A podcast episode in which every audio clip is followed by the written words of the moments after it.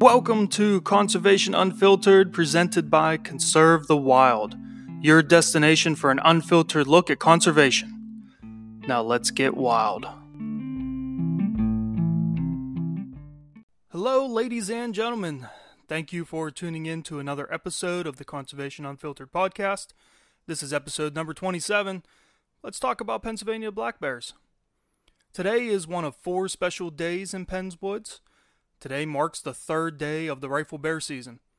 This year, the Pennsylvania Game Commission made quite a few changes to how we hunt bears in the state. The Commission really opened up a lot of opportunities for hunters to pursue this iconic big game species. And to find out more information about bears and why hunters needed more opportunity, I attended a seminar about black bears over the summer.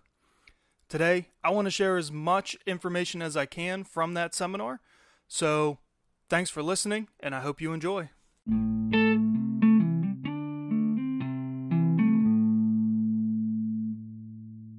Most of the presentation was given by Mark Ternent. Mark is the now former bear biologist for the Pennsylvania Game Commission. He served over 20 years in that position and is tremendously knowledgeable about bears. That was quite obvious. He started things off by having us list the different species of bears. None of the people in attendance realized just how many different species there were, and it turns out there's eight species of bear. For those of you that were like me and didn't realize there were eight species of bear, here they are. First, we have the sun bear, which is found in tropical regions. We have the Asiatic black bear from South Asia. The panda bear, of course, is from China. The sloth bear is found in India the spectacled bear, which is native to South America, which is a really cool bear. He actually, with the coloring, looks like he has glasses on. The polar bear, and of course, we all know that that is found in the Arctic regions. The grizzly or brown bear, same bear, can be found in North America, Russia, and parts of Europe. And then there's, of course, the black bear. The gorgeous black bear, or Ursus americanus, is a medium sized bear. Most bears will be between 4 to 6 feet in length, and adults will weigh between 130 and 600 pounds. Males will typically be larger than females, often 20 or 60% bigger, and the lifespan for bears in the wild can be up to 25 years. Males reach sexual maturity at 4 or 5 years of age. Females, meanwhile, they're going to reach sexual maturity slightly earlier at 3 or 4 years. Mating takes place in mid to late summer, Pregnancy is going to last about 220 days. When a female has cubs, she's typically going to give birth to two or three cubs. More on that later. And those cubs are going to weigh between 7 and 11 ounces. This will occur in the female's den, and after that 220 or so days, it's going to be late January, early February. Once the cubs reach six months old, they'll start to be weaned, but they're still going to stay with their mother for about 18 months. Due to this long rearing time, females are only going to be able to be bred every other year. They're typically black, of course. Often they have a brown muzzle and a white patch on their chest. Other colors of black bears include brown, cinnamon, blonde, blue gray, or white. These colors are rare east of the Great Plains, and if they're found, they're typically pretty localized, occurring year after year, found in the genetics. In western states that have more mountain meadows and an open park like forests, roughly half the population will be brown, cinnamon, or blonde. In the East Coast, which is sort of the heart of the black bear range, you're going to find very black bears. Pennsylvania is one of 32 states in the United States that are part of their natural range. Their natural range also includes northern Mexico and all provinces and territories in Canada. The only exception within this range is Prince Edward Island in Canada. So, where can we find black bears in Pennsylvania? The short answer is basically everywhere. Black bears prefer forested areas, but they are highly adaptable. Due to human encroachment and increased numbers of the bear population, it's not uncommon to see bears living in close proximity to neighborhoods, towns, and even venturing into some cities. Black bears have a pretty large home range, And the reason for this large range is due to the social structure of black bears. Except for females with cubs, they'll spend most of their time alone. So, a female or sow's home range is approximately one square mile. Males require a larger home range, and bears of the same sex have home ranges that are usually pretty exclusive. Oftentimes, though, male home ranges will overlap with home ranges of multiple females. Makes sense in the mating phase of their lives. When it comes to food, bears are opportunists. We've all seen the aftermath of a bear getting into a garbage can or destroying a bird feeder. They're omnivores, and that diet leads directly to this opportunist mindset. Bears will feed on a wide range of insects, nuts, berries, acorns, and vegetation to form the bulk of their diet. However, bears are very efficient predators as well. It's very common in the spring that they will prey on deer fawns, fish, and eggs of ground nesting birds.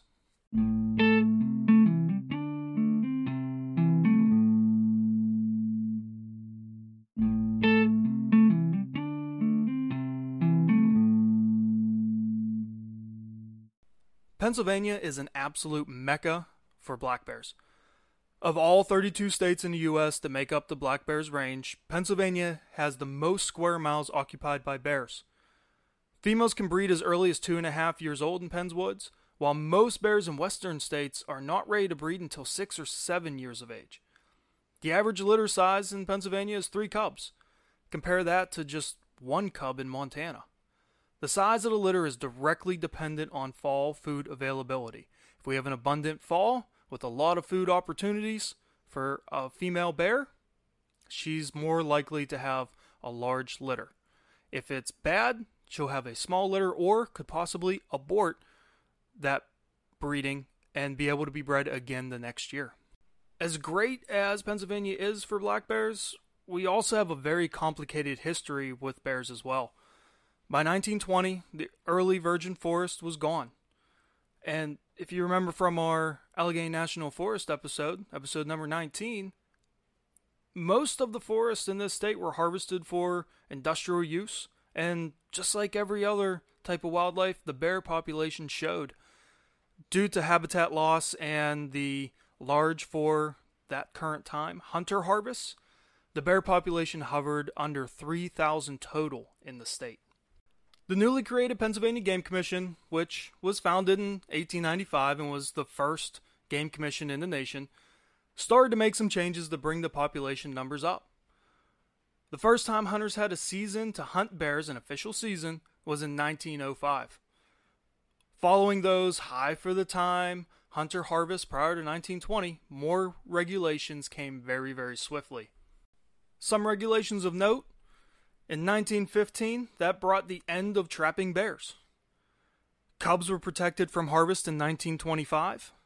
In 1935, the use of dogs and bait for hunting were, pro- were prohibited. While that helped some, bear population numbers continued to fluctuate and mainly fall. They fell so much that in 1970, 1977, and 1978, the Commission closed bear seasons. In 1979, there was only a single day to hunt black bears for the entire season. As tough as the early 1900s were to bears, believe it or not, the 1970s were even tougher. There were over 200,000 hunters in the state who were pursuing black bears when they were allowed. To help understand population numbers and the impacts, the Pennsylvania Game Commission started tagging bears for research in 1972.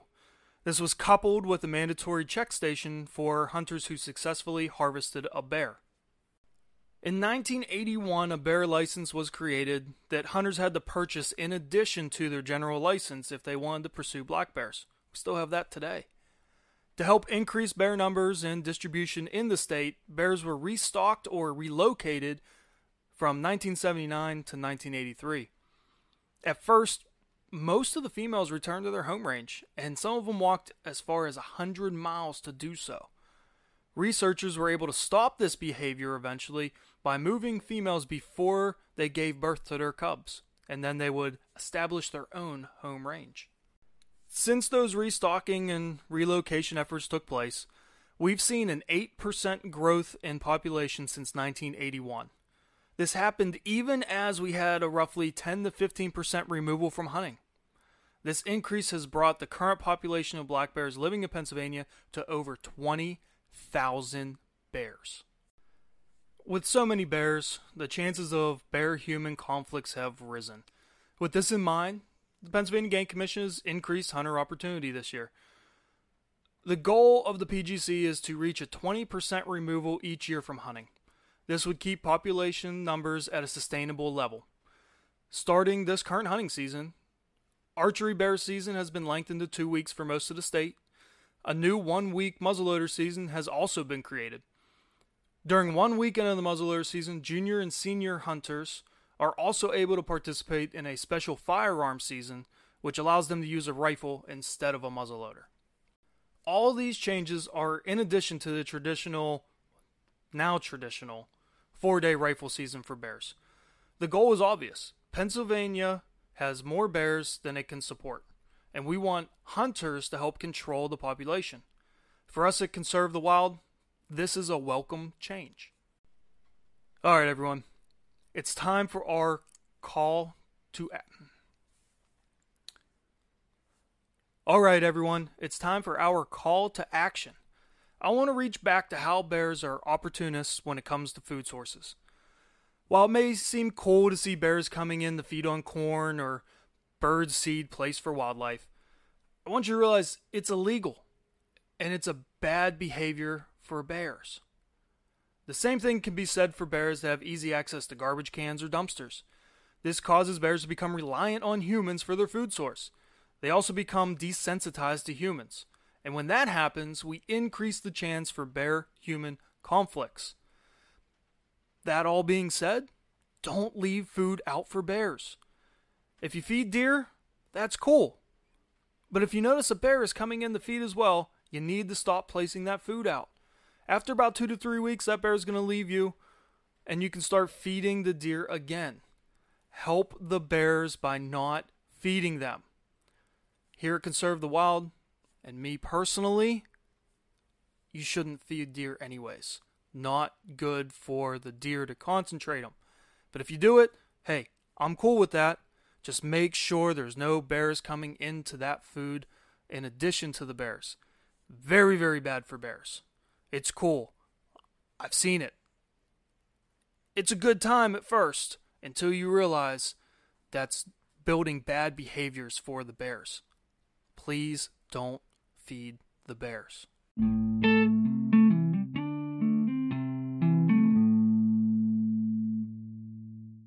First, I want to thank everyone for listening. I really hope you enjoyed hearing about black bears and just how awesome we have it in Pennsylvania. The seminar was awesome. If you have a chance to attend a seminar on any wildlife given by the Pennsylvania Game Commission, I highly recommend you go. Since New Jersey has eliminated their bear season, even with an overpopulation of bears, by the way, we now more than ever need to keep our own population in check. As crazy as it sounds, bears have been swimming across the Delaware River to disperse in the southeastern PA. When those bears come over, then they have to displace other bears and they keep moving closer and closer to people. We're going to take a short break for Thanksgiving and the rifle season opener because, you know, that's a holiday for us. But we'll be back on December 10th with another episode. I want to thank you for listening. I hope everyone has a very happy Thanksgiving. If you got a little downtime, listen to a couple of the back episodes. And as always, stay wild.